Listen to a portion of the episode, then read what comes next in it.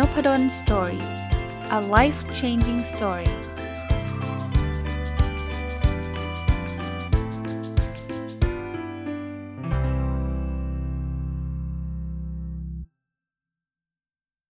สวัสดีครับ ยินดีต้อนรับเข้าสู่นพดล Story พอดแคสต์นะครับ แล้วก็วันเสาร์นะครับ ยินดีต้อนรับเข้าสู่รายการ Weekend Entrepreneur หรือรายการผู้ประกอบการวันหยุดนะครับ ซึ่งก็ผมจัดมาน่าจะเกิน เกินครึ่งปีแล้วนะครับ น่าจะก้าวเข้าสู่ปลายปีแล้วเอาเอาเฉพาะไอ้รายการนี้นะครับนะผมจำไม่ได้น่าจะวีคที่ 30 กว่าแล้วนะครับ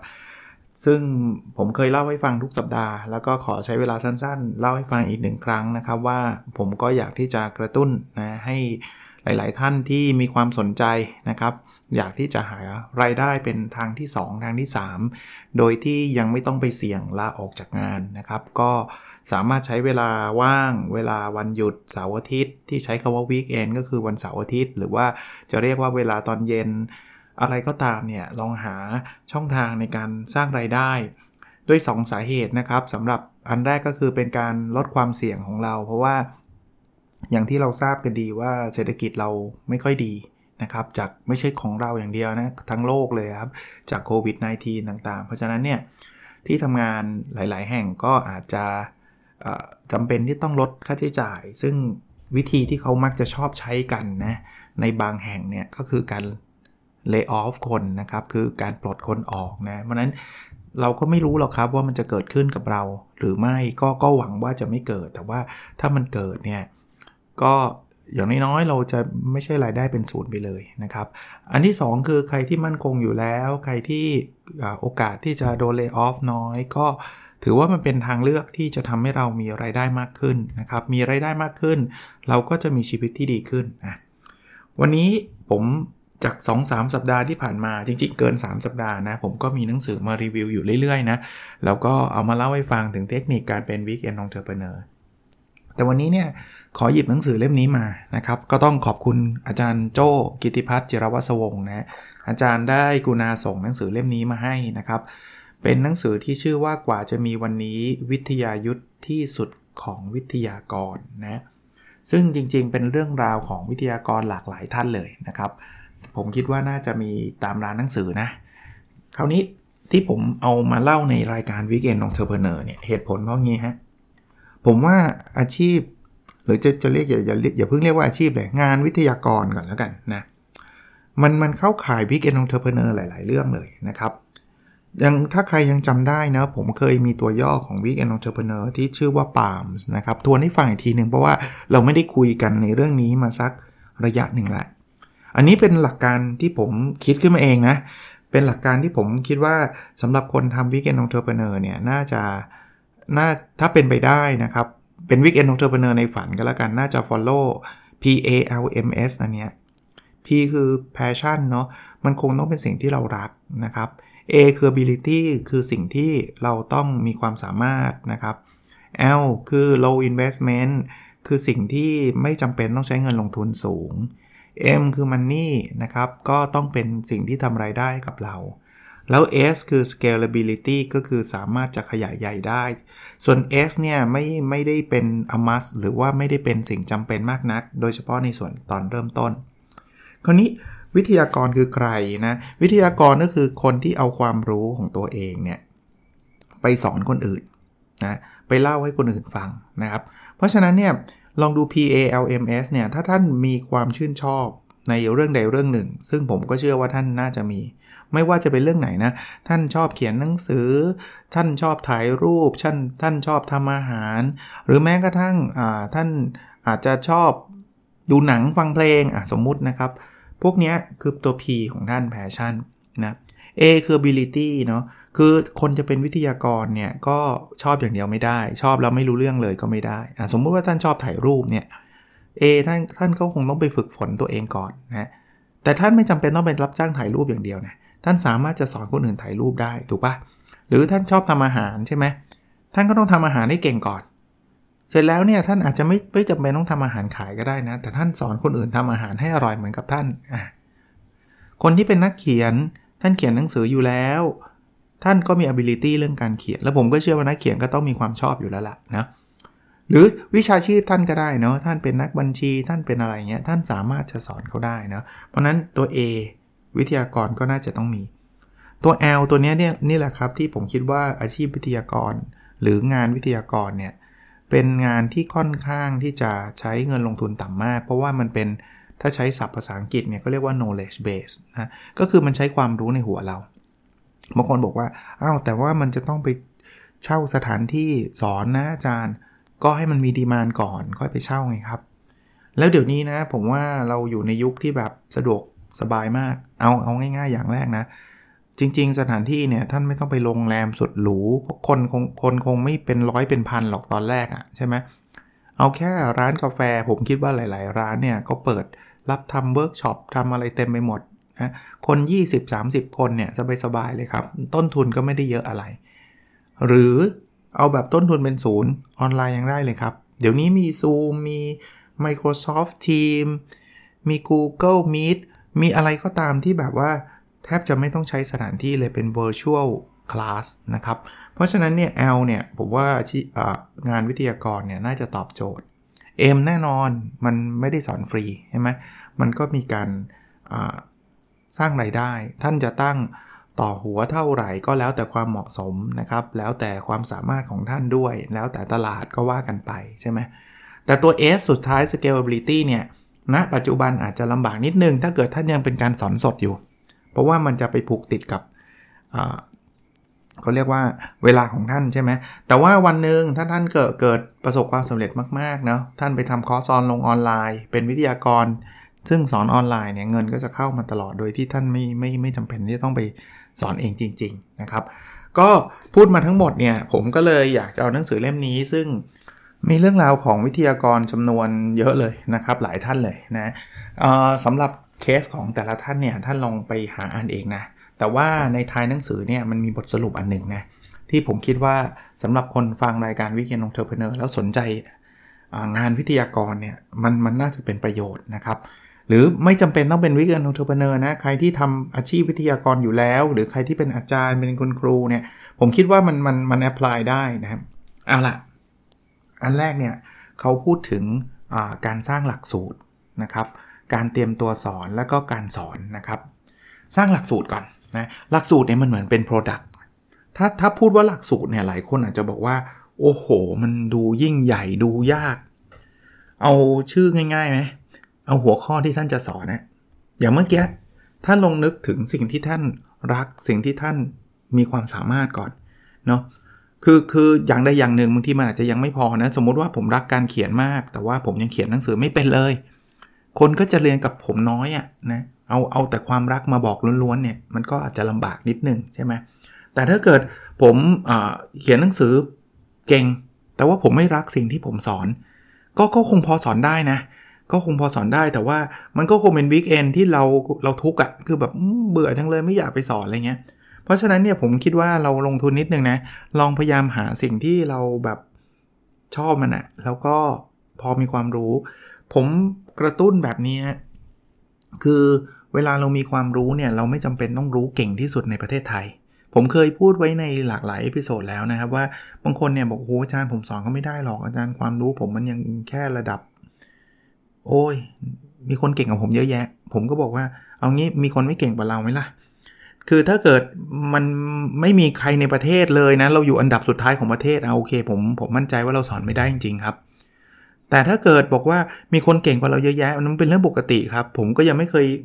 แทบจะไม่เคยเจอเลยมั้ยฮะคนที่บอกว่าผมเก่งที่สุดในประเทศอะ่ะเพราะนั้นเนี่ยมันต้องมีคนเก่งกว่าเราอยู่แล้ว แล้วเราไม่ต้องกลัวฮะไอ้คนเก่งกว่าเราเยอะแยะเขาก็ไม่มาเรียนกับเราครับเขาไม่มาเรียนเพื่อเยาะเย้ยเราหรอกครับบอกอุ้ยรู้แค่นี้มาสอนเหรอไม่มีหรอกครับ คนที่เขายอมจ่ายเงินมาเรียนนะแปลว่าเขารู้น้อยกว่าเรา เพราะฉะนั้นเพียงแต่เราต้องมีเราต้องบอกเขาชัดๆ ว่าคอร์สเนี้ยจะนำเสนอเรื่องอะไร อย่าไป overclaim อย่าไปบอกให้มันเวอร์วังอลังการ ให้มันเกินจริง เกินความสามารถของเรา คิดง่ายๆฮะเรามีความรู้เท่าไหร่เราบอกเขาเท่านั้นนะครับ เราก็บอกว่าเนี่ยเราสามารถสอนได้แบบนี้สมมุติว่าเราจะสอน Excel เราเก่งระดับหนึ่งแต่เราไม่ได้เก่งขนาดจะผูกโปรแกรม X ง Excel ชั้นสูงได้ ก็บอกเข้าไปครับว่าคอร์สนี้คือคอร์ส Basic Excel สำหรับคนที่ไม่เคยใช้ Excel เลย ถ้าเราเคยใช้เราแนะนำฟังก์ชันง่าย ๆ ได้ คนเขามาเรียนไอ้คนที่แบบอยากเรียนที่แบบว่าระดับท็อประดับเขียนโปรแกรมได้เขาก็รู้ไงเขาก็จะไม่มาเรียนนะครับ เพราะฉะนั้นเนี่ยผมผมถึงบอกว่าเราอย่าไปติดกับดับกับดักของความเก่งว่าฉันจะต้องแบบเป็นเซียน Excel ระดับโลก ฉันจะต้องแบบได้แชมป์ Excel ของประเทศไทยอะไรเงี้ย มันไม่จำเป็นต้องเป็นแบบนั้น ถ่ายรูปเหมือนกัน เราจะสอนคนถ่ายรูป หูอาจารย์มีคนถ่ายสวยกว่าผมเยอะแยะกก็จริงครับ เพราะเราไม่ได้เป็นที่หนึ่งของโลกนี่ครับ เพราะเราไม่ได้เป็นที่หนึ่งของประเทศไทย สมมุติว่าเราถ่ายรูปได้เป็นอันดับที่ 10 ล้านของประเทศไทย ก็ยังมีคนให้เราสอนประมาณอีก 50 ล้านคนนะครับ ที่เขายังถ่ายรูปได้สวยไม่เท่าเรา ที่บางคนไม่มีแม้กระทั่งพื้นฐานการถ่ายรูป เพียงแต่ในคอร์สหรือหลักสูตรที่เราเขียนก็ต้องชัดครับ ว่าเราสอน คนที่ยังถ่ายรูปไม่เป็น สอนเบื้องต้น ไอ้ประเภทที่แบบว่าคนที่เขาเป็นสุดยอดเซียนการถ่ายรูปต้องการจะต้องการเทคนิคระดับสูงเพื่อไปประกวดถ่ายรูปอย่ามาเรียนคอร์สนี้ ผมว่าตรงนี้ต้องต้องทำให้ชัดนะครับ เพราะฉะนั้นเราเราสร้างหลักสูตรเรามีหัวข้อนะครับ เวลาเรามีเสร็จปุ๊บเราบอก เขาให้ชัดว่าเนื้อหาตรงนี้เราจะนำเสนอเรื่องอะไร เราจะสอนอะไร สิ่งหนึ่งที่จะช่วยดึงดูดก็คือเราอาจจะต้องบอกประสบการณ์ หรือเราอาจจะต้องบอกภาษาอังกฤษเรียกว่า credential ครับ คือ credential คือความน่าเชื่อถือของคนสอนเนาะเช่นนั้นหนึ่งอาจจะเป็นเรื่องการศึกษา ถ้าพูดพูดแบบนี้เดี๋ยวคนจะสงสัยอีก คืองี้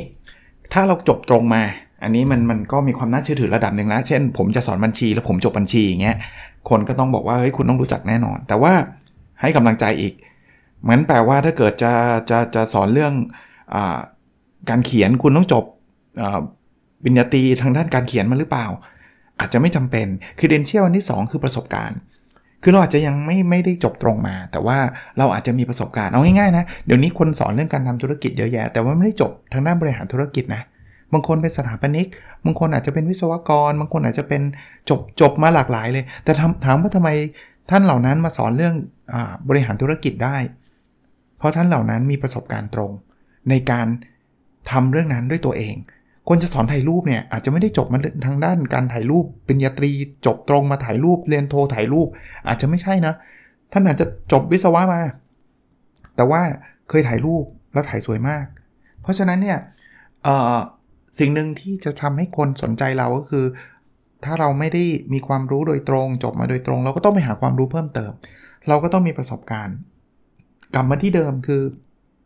แต่ไม่ได้บอกว่าต้องมี 20 ปีถึงจะมาสอนได้ คือสมมุติว่าท่านมีประสบการณ์ 5 ปีอะท่านก็สอนคนมีประสบการณ์ศูนย์ปีได้นะนึกออกไหมฮะหรือท่านเป็นคนที่ไปรวบรวมความรู้มาจากคนอื่น รวบรวมความรู้มาจากคนอื่นทํำยังไง เช่น เราอาจจะไปสัมภาษณ์ ผู้มีประสบการณ์ แล้วมาตกผลึกหนังสือของอหลาย ๆ คนเนี่ย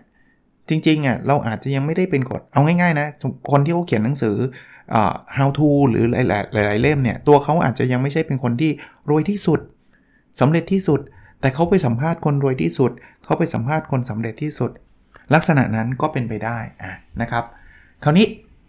ในหนังสือเล่มนี้เขาก็แนะนำบอกว่าเอาละคุณจะมาเป็นวิทยากรใช่ไหมถ้าถ้าสมมติ สำหรับรายการ Big and Entrepreneur เราก็อาจจะใช้เวลาวันเสาร์อาทิตย์เป็นวิทยากรนะ สอนที่ร้านกาแฟ co-working space สอนออนไลน์เนี่ย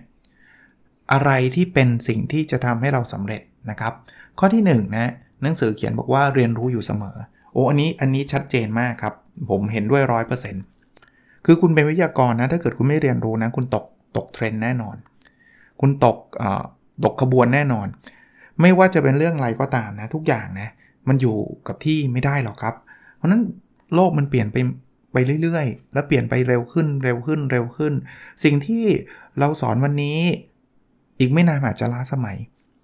ถ้าเราไม่เรียนรู้เนี่ยนะเราก็จะอาจจะสอนได้ปีเดียว แล้วก็จบ อีกอันนึงคือต่อให้เรื่องนั้นเนี่ยอาจจะอยู่นานกว่า 1 ปี อาจจะ 2-3 ปี 5 ปี แต่ทุกอย่างมันเปลี่ยนไปไง บริบทบางอย่างมันเปลี่ยนไปไง เพราะฉะนั้นข้อแนะนำของผมก็คือว่า เฮ้ย คุณอาจจะต้องศึกษาบริบทเหล่านั้นด้วยเนาะ โควิดเกิดขึ้นเนี่ยจะทำอะไรให้มีการเปลี่ยนไปบ้างนะครับ อันที่ 2 ที่เขาบอกว่าจะทำให้เราเป็นตัวจริงนะ ก็คือเราต้องสร้างผลงานอยู่เรื่อยๆเอ่อใหม่ ๆ ถ้าสมมุติว่าใครที่ยังไม่มั่นใจเอามากๆ ท่านลองสอนฟรีก่อนก็ได้ครับยังมากก็เหนื่อยแรงใช่ไหมอาจจะบอกว่าอะ สอนฟรีให้กับกลุ่มเพื่อนๆ 5 คน 10 คน แล้วขอฟีดแบ็จากเพื่อน แต่ต่อมาเนี่ยผมผมไม่อยากให้ฟรีตลอดไปนะครับ ต่อมาทำคอร์สพอเริ่มมีโปรไฟล์มันคือผลงานนะจริงๆผลงานเนี่ยไม่จำเป็นที่จะต้องเป็นการสอนอย่างเดียวก็ได้นะท่านลองทำเพจท่านลองเขียนหนังสือ ท่านทำอะไรก็ได้ที่มันจับต้องได้ แล้วก็บอกอ๋อคนนี้ไงนะเขียนหนังสือเล่มนี้เออดีนี่ว่า คนเขียนมาสอนเองอะอย่างนี้คือการสร้างผลงานนะคนที่เป็นวิทยากรก็ก็จะมีคนสนใจมากขึ้นนะใน Weekend Entrepreneur ทำวันเสาร์อาทิตย์ก็อาจจะคอร์สเต็มทั้งหมดเลยเสาร์อาทิตย์ อันที่ 3 คือฝึกสอนซ้ำๆเนี่ยฝึกสอนซ้ำๆคือ ถ้าท่านจะเอาดีทางด้านนี้นะ ผมว่าไปเรียนเลย แล้วจริงๆ คอร์สการเรียนการสอนเนี่ย ก็ไม่ได้สำหรับผมนะ มันไม่ได้แพงอะไรมากมาย เอาเอาเอาประสบการณ์ส่วนตัวไหมผมเนี่ยสอนหนังสือมา 17 ปีนะ จริงๆสอนสอนมาเยอะมากนะ แต่ผมยังไปเรียนเลยฮะ ยังไปเข้าคอร์สเรียนคนที่เขาเป็นนักพูด คนที่เป็นนักสอน แล้วผมก็ค่อยๆเอามาย่อย คือคือผมบอกแบบนี้สไตล์การสอนของแต่ละคนไม่เหมือนกันครับ เพราะฉะนั้นเนี่ยบางอย่างเนี่ยเรารู้สึกว่าอันนี้มันอาจจะไม่ใช่เรา เราก็ไม่ได้เอามาใช้ บางอย่างเรารู้สึกว่าเออกู๊ดไอเดียเป็นไอเดียที่ดี เอามาใช้ แล้วฝึกฝนนะจริงๆ ถ้าเกิดจะสอนเราไม่ฝึกนะ ผมว่ามันก็ลำบากเราก็จะพูดตะกุกตะกักตื่นเต้นอะไรบ้าง แต่ยิ่งฝึกมากนะ ไอ้ความตะกุกตะกักความตื่นเต้นมันก็จะยิ่งลดน้อยลง อันที่4ครับเขาบอกว่าเก็บ feedbackทุกครั้งที่สอนเนี่ยบางคนกลัวนะ กลัวโดนด่า ไม่เอาดีกว่าไม่ถาม เดี๋ยวคนเรียนมันด่าแล้วเสียใจเฮ้ยเขาด่าดี ถ้าเขาด่าแบบมีเหตุผลนะไม่ใช่ด่าแบบ ไม่มีเหตุผล คือคำว่าด่าเนี่ยแหมอาจจะใช้คำรุนแรงไปเดี๋ยวจะเสียกำลังใจ คือเขาจะบอกว่าอาจารย์พูดเร็วไปอย่างเงี้ยดีกว่าเราไม่รู้ใช่ไหมเราไม่รู้เนี่ยเราพูดเร็วแล้ววันหลังก็บอกไม่เรียนแล้วคนนี้พูดไม่รู้เรื่อง ถ้าเรารู้เราเอากลับมาแก้ไขครับ บางทีบอกเนื้อหาอันนี้มันเก่าไปแล้ว ข้อมูลตรงนี้มันผิดขออภัยเขาครับ ถ้าถ้าถ้าเราได้รับฟีดแบ็ตรงๆ จากเขาเลยขออภัยเลยครับ เราอาจจะต้องอัปเดต หรือถ้าเกิดเราได้รับฟีดแบ็ทีหลัง บางทีเราบอกให้ให้กรอกหลังจากเรียนเสร็จใช่ไหมเราเอามาปรับปรุงพัฒนานะครับ อย่าเสียกำลังใจฮะ คือผมเข้าใจนะ บางทีคนโดนคอมเมนต์มาก ๆ ก็อาจจะรู้สึก down อะรู้สึกแย่จังมูโดนด่าอะไรเงี้ย มันเป็นเรื่องปกติของคนที่เริ่มต้นอยู่แล้วครับ เราไม่มีใครที่ทำได้ perfect ร้อยเปอร์เซ็นต์ผมทำพอดแคสต์ใหม่ ๆ ก็มีคน คอมเมนต์มีอะไรต่างๆ ผมก็บอกว่าคือถึงแม้ปัจจุบันนี้ก็ยังมีคนคอมเมนต์ซึ่งผมก็ต้องขอบคุณ ถ้ามันเป็นการคอมเมนต์ที่จะพัฒนาให้พอดแคสต์ผมดีขึ้น แต่บางคอมเมนต์มันอาจจะไม่ได้ตรงกับสิ่งที่ผมอยากทำก็ผ่านมันไปบางคนบางอย่างผมยกตัวอย่างคอมเมนต์อะไหนๆพูดถึงเรื่องนี้แล้ว เช่นบอกว่าอาจารย์เอาแต่รีวิวหนังสือ ก็ผมชอบรีวิวหนังสือ เพราะฉะนั้นเนี่ย ถ้าท่านไม่ชอบก็อาจจะไม่ใช่ช่องนี้ไงที่ท่านอยากที่จะฟังอะไรแบบนี้นะครับ อันที่5ก็บอกว่าอยู่ในแวดวงของวิทยากรอาชีพ คือการที่อยู่ในแวดวงของวิทยากรอาชีพเนี่ยบางทีมันทำให้เราได้อัปเดตความรู้กัน แล้วอีกส่วนหนึ่งนะสำหรับผมเนี่ยผมคิดว่ามันมันเป็นสัมพันธภาพที่ดีเอาเอาเอาง่ายๆนะ ถ้าเราอยู่ในแวดวงเดียวกันเนี่ยนะอย่าไปคิดว่าเป็นคู่แข่งกัน อย่าไปคิดว่าโหยไอ้นั่นได้งานเว้ย เราเลยอดได้อย่าอย่าคิดแบบนั้น จริงๆแล้วเนี่ยผมคิดว่าถ้าเราอยู่ในแวดวง เราควรจะส่งเสริมกันมากกว่า ให้ให้มองในมุมบวก เช่นสมมุตินะ มีคนติดต่อเรา เพื่อจะมาสอนวันเสาร์นี้ แล้วเราติดงานงานหนึ่งเราสอนไม่ได้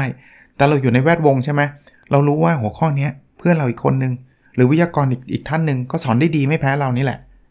แนะนำเขาไปเลยฮะติดต่อท่านนี้ แล้วแล้วลองลองนึกภาพนะมันมันจะเป็นแวดวงที่มันแบบมีความสุขอะ่ะวิทยากรท่านนั้นก็จะทราบว่า โอ้ อาจารย์เขาแนะนำมา เขาก็มีความสุขถูกไหมเออ คนนี้แนะนำเรามา เวลามีคนมาติดต่อเขา แล้วเขาไม่ว่าง หรือเขาอาจจะไม่สะดวกที่จะไป เขาก็อาจจะแนะนำกับ ใครที่ทำเป็นวิทยากรเป็นมืออาชีพ ตรงนี้ผมคิดว่าช่วยได้เยอะ อันที่ 6 ครับคือมีทัศนคติที่สนับสนุน คือพูดง่ายๆครับว่าทัศนคติเนี่ยมันจะเป็นอะไรที่แบบทำให้เราแบบพัฒนาตัวเอง คราวนี้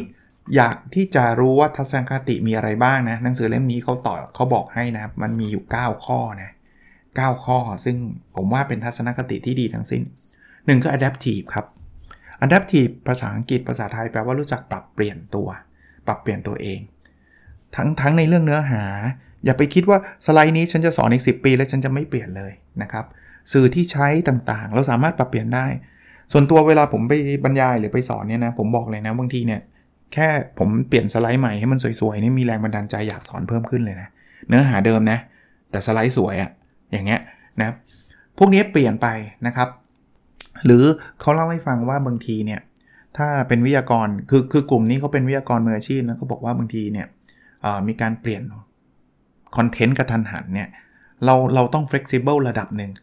แน่นอนมันอาจจะไม่ได้ถึงขนาดเปลี่ยนเปลี่ยนหัวข้อเลยแบบว่าเชิญผมสอน OKR เสร็จปุ๊บพอมาปุ๊บอาจารย์สอนเรื่อง lean management ได้ไหมอันนั้นอันนั้นคงไม่ได้ เพราะว่ามันมัน out of สกิลเราไปเลย แต่ว่าถ้าอาจารย์ผมผมไม่อยากจะเรียนเรื่องอการออกแบบอะพวกผมออกแบบกันเป็นแล้วผมอยากจะเน้นเรื่อง implementation ทัศนคติที่ดีคือโอเค ไม่มีปัญหา เราก็อยากให้เขาได้ประโยชน์สูงสุดถูกไหมถ้างั้นเดี๋ยวผมจะพูดเรื่องออกแบบนิดเดียว แล้วผมจะไปเน้นเรื่อง implementation ไม่ใช่บอกว่า เฮ้ยไม่ได้ ผมจะพูดอย่างนี้ อย่ามายุ่งกับผมอ่าถ้าถ้าเราเราค่อนข้างที่จะเข้มหรือฟิกแบบไม่เปลี่ยนเลยอะ่ะไม่ยืดหยุ่นใดๆเลยเนี่ย มันก็ลำบากนะครับลำบากเพราะว่าต้องบอกว่าในแต่ละแห่งแต่ละที่เนี่ยเขาก็จะมีความต้องการที่หลากหลาย ส่วนตัวผมแม้กระทั่งบางทีการเริ่มเรียนนะ เวลาผมไปสอนนะ ผมถามคำถามแรกเลยอยากรู้เรื่องไหนมั้ง คือถ้า general ไม่เป็นไร ผมก็มีเตรียมไว้หมดแล้ว แต่ถ้าเกิดผมรู้ว่าคลาสนี้เนี่ยมีประสบการณ์แล้วก็อยากรู้เรื่องนี้เยอะเนี่ยผมก็จะสเปนไทม์หรือใช้เวลาเยอะกับเรื่องนั้น ถ้าเรื่องไหนที่เขาไม่ได้พูดถึงเยอะ ผมก็อาจจะพูดเรื่องนั้นน้อย เพราะว่าก็อาจจะแปลว่าเขารู้แล้วนะทัศนคติอันที่2นะ be yourself ผมชอบข้อนี้มากคือ การสอนมันไม่มีใครผิดใครถูกครับ ไม่มีใครดีใครไม่ดีครับ อย่าเป็นคนอื่นฮะเพราะคนอื่นมีคนอื่นเป็นไปหมดแล้ว เป็นตัวของตัวเองครับ ถ้าเราพยายามทำเสียงทำท่าทาง ให้เหมือนกับวิทยากรคนนั้นคนนี้ให้เหมือนกับบิลเกตให้เหมือนกับอีลอนมัสเราทำไม่ได้ดีเท่าเขาหรอกครับ แล้วมันดูแล้วมันมันขัดหูขัดตา อะไรที่เป็นตัวตนเราอะทำไปฮะนะอันที่ 3 customer centric customer centric แปลว่าเราต้องมุ่งเน้นลูกค้า คือเวลาสอนเนี่ยหัวใจเลยนะ เขาจะได้ประโยชน์อะไร ผมว่าท่องคำนี้ไว้ฮะเพราะฉะนั้นเนี่ยบางทีเนี่ยเราเราเราเห็นเนื้อหาเราจะรู้เลยว่า สไลด์นี้ประโยคนี้พูดไปแล้วเขามีประโยชน์ไหม พูดไปแล้ว add value ให้เขาไหม ถ้าไม่ไม่ add value ไม่มีประโยชน์ ตัดมันหองครับ เสียเวลาเปล่า ผมเห็นบางคนเนี่ยพยายามที่จะยืด ผมผมไม่แน่ใจนะ อันนี้ต้องบอกว่าไม่แน่ใจแต่ว่ามันอาจจะเป็นความพยายามทำให้อาจจะมีไรายได้มากขึ้นก็ได้นะ คือเนื้อหาบางอย่างเนี่ยมันจบได้ภายใน 3 ชั่วโมง ก็พยายามทำให้มันเป็น 6 ชั่วโมงซะ แต่สิ่งที่มันเกิดขึ้นคือคนฟังเขาดูออกนะว่าคุณกำลังถ่วงเวลา คนฟังก็ดูออกนะว่า คุณกำลังแบบพูดแบบเฮ้ย ซ้ำอะ่ะพูดแล้วพูดอีกอะไรเงี้ยนะ เพราะนั้นผม อันนี้ก็เป็นสไตล์ผมก็แล้วกันนะ แต่ว่าหนังสือเล่มนี้ก็เขียนนะ ก็ก็ customer centric ครับ ให้เขาได้ประโยชน์สูงสุดนะอันถัดไปคือ do what you preach นะคือทำในสิ่งที่คุณพูดนะ่ยคือไม่ใช่คุณสอนเรื่องอทักษะการฟัง แต่เวลาคุณสอนคุณไม่ฟังใครเลยอะอย่างเงี้ยมันมันมันไม่ใช่ไงจริงๆแล้วการสอนที่ดีนะครับ คือการแสดงให้เขาเห็นนะ ว่าเราได้ทำสิ่งนั้นจริง ๆ ผมสอน OKR ผมยกตัวอย่างนะครับ ผมก็จะบอกว่าผมก็ทำเองนะ ผมไม่ได้แค่สอน OKR แล้วบอกว่าผมไม่ได้ทำนะ ถ้าใครฟังนพดลสตอรี่เดี๋ยวพรุ่งนี้ก็ฟังต่อก็ได้นะ ผมก็ทำ OKR ส่วนบุคคลของผมทุกวันนะ่ะไม่ใช่ทุกวันนะทำทุกอัปเดตทุกสัปดาห์ทำทุกไตรมาสใช่ไหมผมก็ทำเพราะฉะนั้นเนี่ยถ้าท่านถ่ายรูปท่านจะสอนถ่ายรูป ท่านก็เอารูปถ่ายที่ท่านเคยถ่ายมาโชว์ให้เขาดูด้วยดิว่า เนี่ยผมผมถ่ายนะผมใช้วิธีนี้แล้วรูปมันเป็นแบบนี้ใช่ปะ่ะไม่ใช่ไม่ไม่ใช่เราสอนเขาถ่ายรูปแบบนึงแต่เราไปถ่ายอีกแบบนึงไอ้อย่างนั้นไม่เวิร์กใช่ไหมผมอยากจะสอนเรื่องวิธีการเขียน ผมก็ควรเอาหนังสือที่ผมเขียนมาโชว์ให้เขาดูว่าผมเขียนอย่างนี้ ดีไม่ดีว่ากันไป แต่เนี่ยคือคือผมทำในสิ่งที่ผมสอนไม่ใช่ว่า ผมบอกเขียนให้สั้น แต่เวลาผมเขียนเขียนซะยาวอย่างเงี้ยมันก็จะไม่ไม่ตรงนะฮะ ข้อนี้สำคัญมาก ถ้าในบรรดาทั้งหมดเลยนะ ผมผมว่าข้อนี้สำคัญเป็นพื้นฐานเลยคือ ethical คือ ethical คือคือมีจรรยาบรรณมีมีคุณธรรมอะเอาเอาตรงๆนะ คืออย่าหลอกลวงนะคือบางทีเนี่ยบางคนเนี่ยพยายามที่จะหาลูกค้าก็มันอาจจะแหมใช้คาว่าหลอกลวงก็อาจจะดูรุนแรงไปแต่ว่า over claim ก็อีกเนี่ยผมผมก็ไม่อยากจะไปจัด ท่านอื่นนะ แต่ว่าถ้าเป็นส่วนตัวผมจะไม่ทำเลย over claim ประมาณว่า โอ้โห คือเรียนกับผมปุ๊บพรุ่งนี้รวยเลยอะไรเงี้ยคือคือคนก็สนใจแหละ คือคนก็อยากรวยไง ยิ่งยิ่งคน desperate นะเพิ่งถูกให้ออกอะไรเงี้ยเขาก็มาจ่ายเงินแพงๆ เพื่อสิ่งนั้น แต่ว่าถ้าเกิดเรารู้อยู่แล้วว่าคอร์สนี้มันไม่ได้ทำให้รวยวันพรุ่งนี้อะแล้วคุณหลอกเขาอะ ผมว่าอย่างนี้ไม่ work เนาะหรือบอกเนื้อหา 10 เรื่อง แต่สอนอยู่เรื่องเดียว ไอ้ไอ้เก้าเรื่องไม่สอนอย่างเงี้ย แล้วเขาเขาจ่ายเงินมาเป็นพันเป็นหมื่น เพื่อที่จะเรียน 10 เรื่องแต่คุณไม่สอนนะอย่างเงี้ยมันไม่ ethical ถ้าคุณทำด้วยความตั้งใจนะยิ่งแย่เข้าไปใหญ่นะครับ อันถัดไปคือ friendship friendship แปลว่าความเป็นมิตร ความเป็นเพื่อนนะจริงๆสำหรับวิทยากรเนี่ยไม่ต้องไม่ต้องไปแบบว่าขนาดถึงขนาดแบบ เดี๋ยวผมจะต้องพาคุณไปเลี้ยงข้าวทุกเย็นอะไร มันไม่ได้ไม่ได้ hang hang out ขนาดนั้น แต่เรา keep contact กันไว้ครับ คนเรียนกับผู้สอนนะจริงๆก็มันมีความสัมพันธ์ที่ดีกันตั้งแต่ตอนต้นอยู่แล้วล่ะ ไม่งั้นเขาคงไม่มาเรียนกับเราใช่ไหมเพราะฉะนั้นเนี่ย เราเราคำว่า friendship มันไม่ได้หวังผลประโยชน์ว่า เฮ้ย เดี๋ยวต่อไปเราทำคอร์สต่อไปไอ้คนนี้จะต้องมาลง มันไม่ไม่ไม่ได้คิดแบบนั้นเสมอไปหรอก เราคิดว่าถ้าเราช่วยอะไรกันได้ แลกเปลี่ยนอะไรกันได้ เขามีคำถามมาหลังจากที่เขาเรียนกับเราแล้ว แล้วเขาไปทำแล้วเขาติดขัด ถามมาเราก็ตอบเขาไปอย่างเงี้ยนะครับเฟรนชิพถัดไปคือ give first give first คือพยายามให้ให้มากที่สุดนะครับ อย่าไปหวังผลตอบแทน บางคนเนี่ยโอ้โหแบบ 3 ชั่วโมงต้องเลิกแล้วเลิกเลยคือจะไม่ได้เลย เหลืออีก 5 สไลด์ฉันก็ตัดเลย เพราะว่าฉันถูกจ้างมา 3 ชั่วโมงเท่านั้นเออถ้าเกิดคุณคิดแบบนั้นวันหลังเขาก็บอกมันไม่มาเรียนก็ได้วะคืออะไรมันจะเคี่ยวขนาดนั้นเนาะนิดมันต่อไปนิดต่อไปหน่อยมันไม่ได้มีปัญหา เอาแน่นอนเราอาจจะไม่ได้ต่อทีเดียวแบบ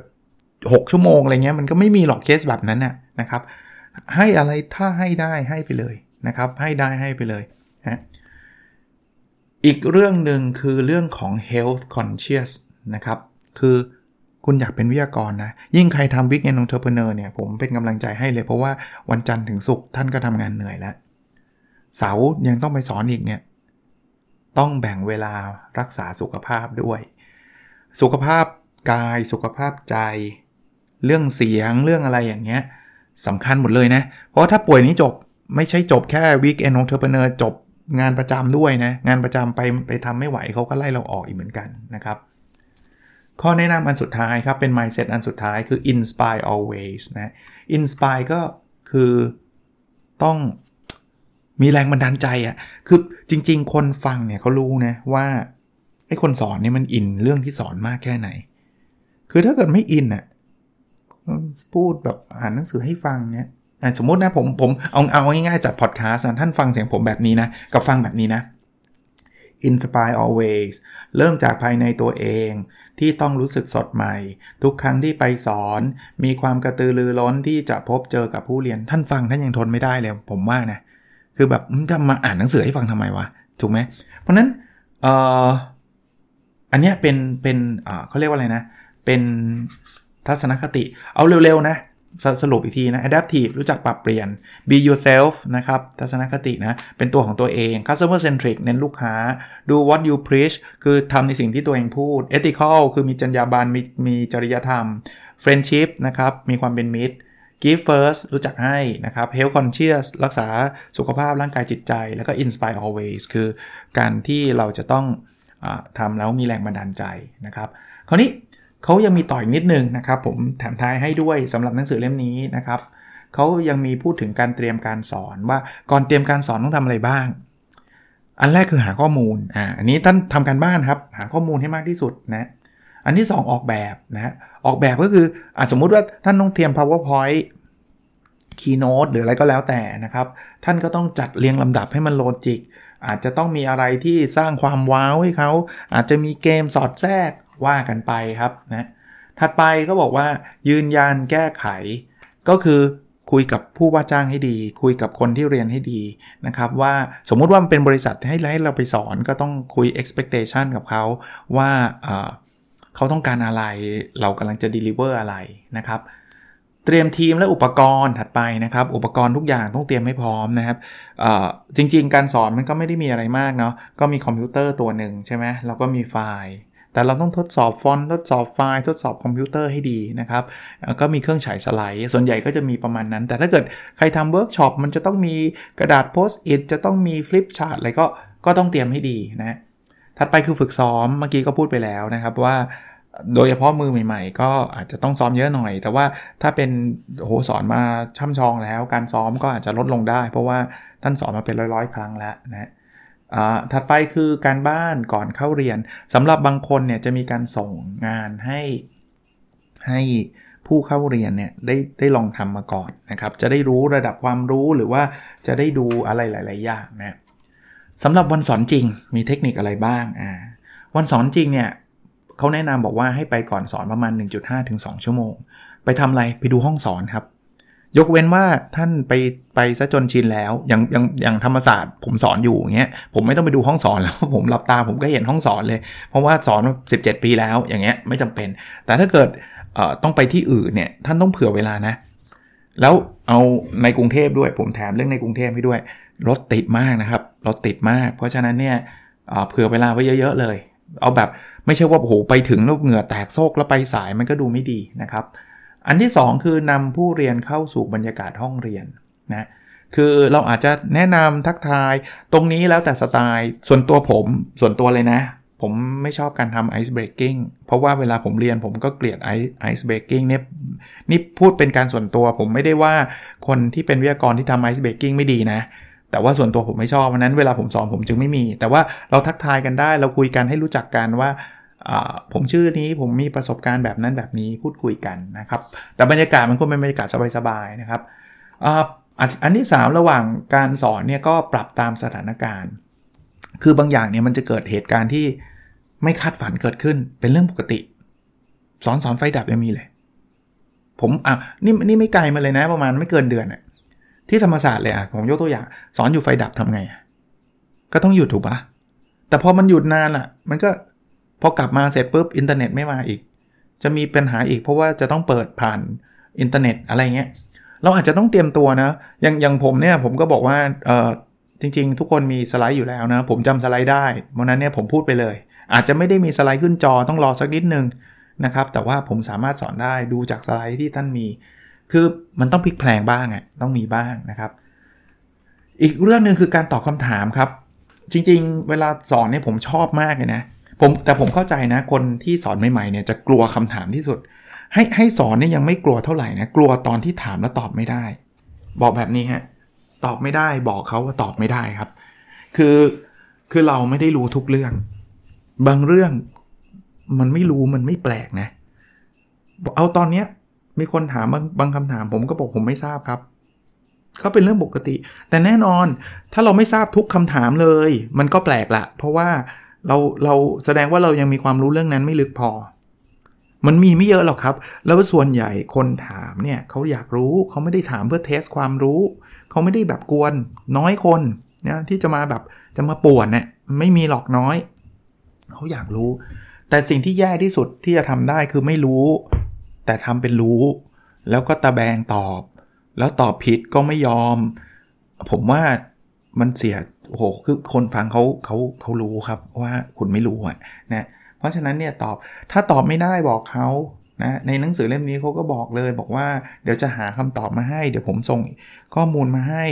หรืออะไรก็แล้วแต่ฮะคือมันเป็นการตอบโจทย์เขามากกว่านะครับ มันไม่ได้เป็นการเสียหน้า สุดท้ายแล้วนะสุดท้ายคือหลังจบการสอนทำอะไรบ้าง รับฟัง feedback และปรับปรุงนะทุกที่ที่ไปสอนเนี่ยส่วนใหญ่เขาจะมีการประเมินนะ เราก็ได้ feedback กลับมา เราก็ได้ไปพัฒนาปรับปรุงนะถ้าเป็นไปได้เราสามารถจะติดตามความก้าวหน้าของผู้เรียนได้ยิ่งดีนะครับ ว่าเขาได้เรียนไปแล้วเขาพัฒนาตัวเองเป็นแบบไหนยังไงนะก็ล่าสุดก็มีคนที่เรียนผมเคยสอนเรื่องการออกหนังสือด้วยตัวเองนะก็มีคนพยายามจะเขียนหนังสือจบเป็นเล่มแล้ว ผมก็ดีใจนะว่าเอออย่างน้อยๆเขาก็ไปทำจริงนะครับ รักษาความสัมพันธ์ไว้ บางทีอาจจะมีกรุ๊ปไลน์ อาจจะมีกรุ๊ป Facebook นะ ส่วนใหญ่ผมทำกรุ๊ป Facebook นะ เพราะไลน์มันเยอะมากแล้ว ก็เอาไว้เผื่อไว้อนาคตต่อไปมีคำถงคำถามนะครับ แล้วสุดท้ายนะ คือพักกายปล่อยวางใจ ก็คือเราก็ต้องพักผ่อนเนี่ยหยุดบ้างนะครับนะก็วันนี้เอาหนังสือที่ชื่อว่ากว่าจะมีวันนี้วิทยายุทธที่สุดของวิทยากรมาฝากนะครับ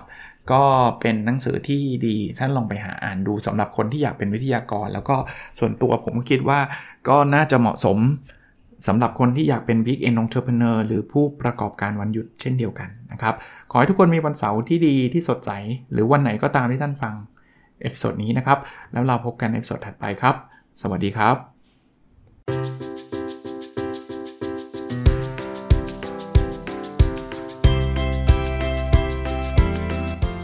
n o p a d o n Story a life changing story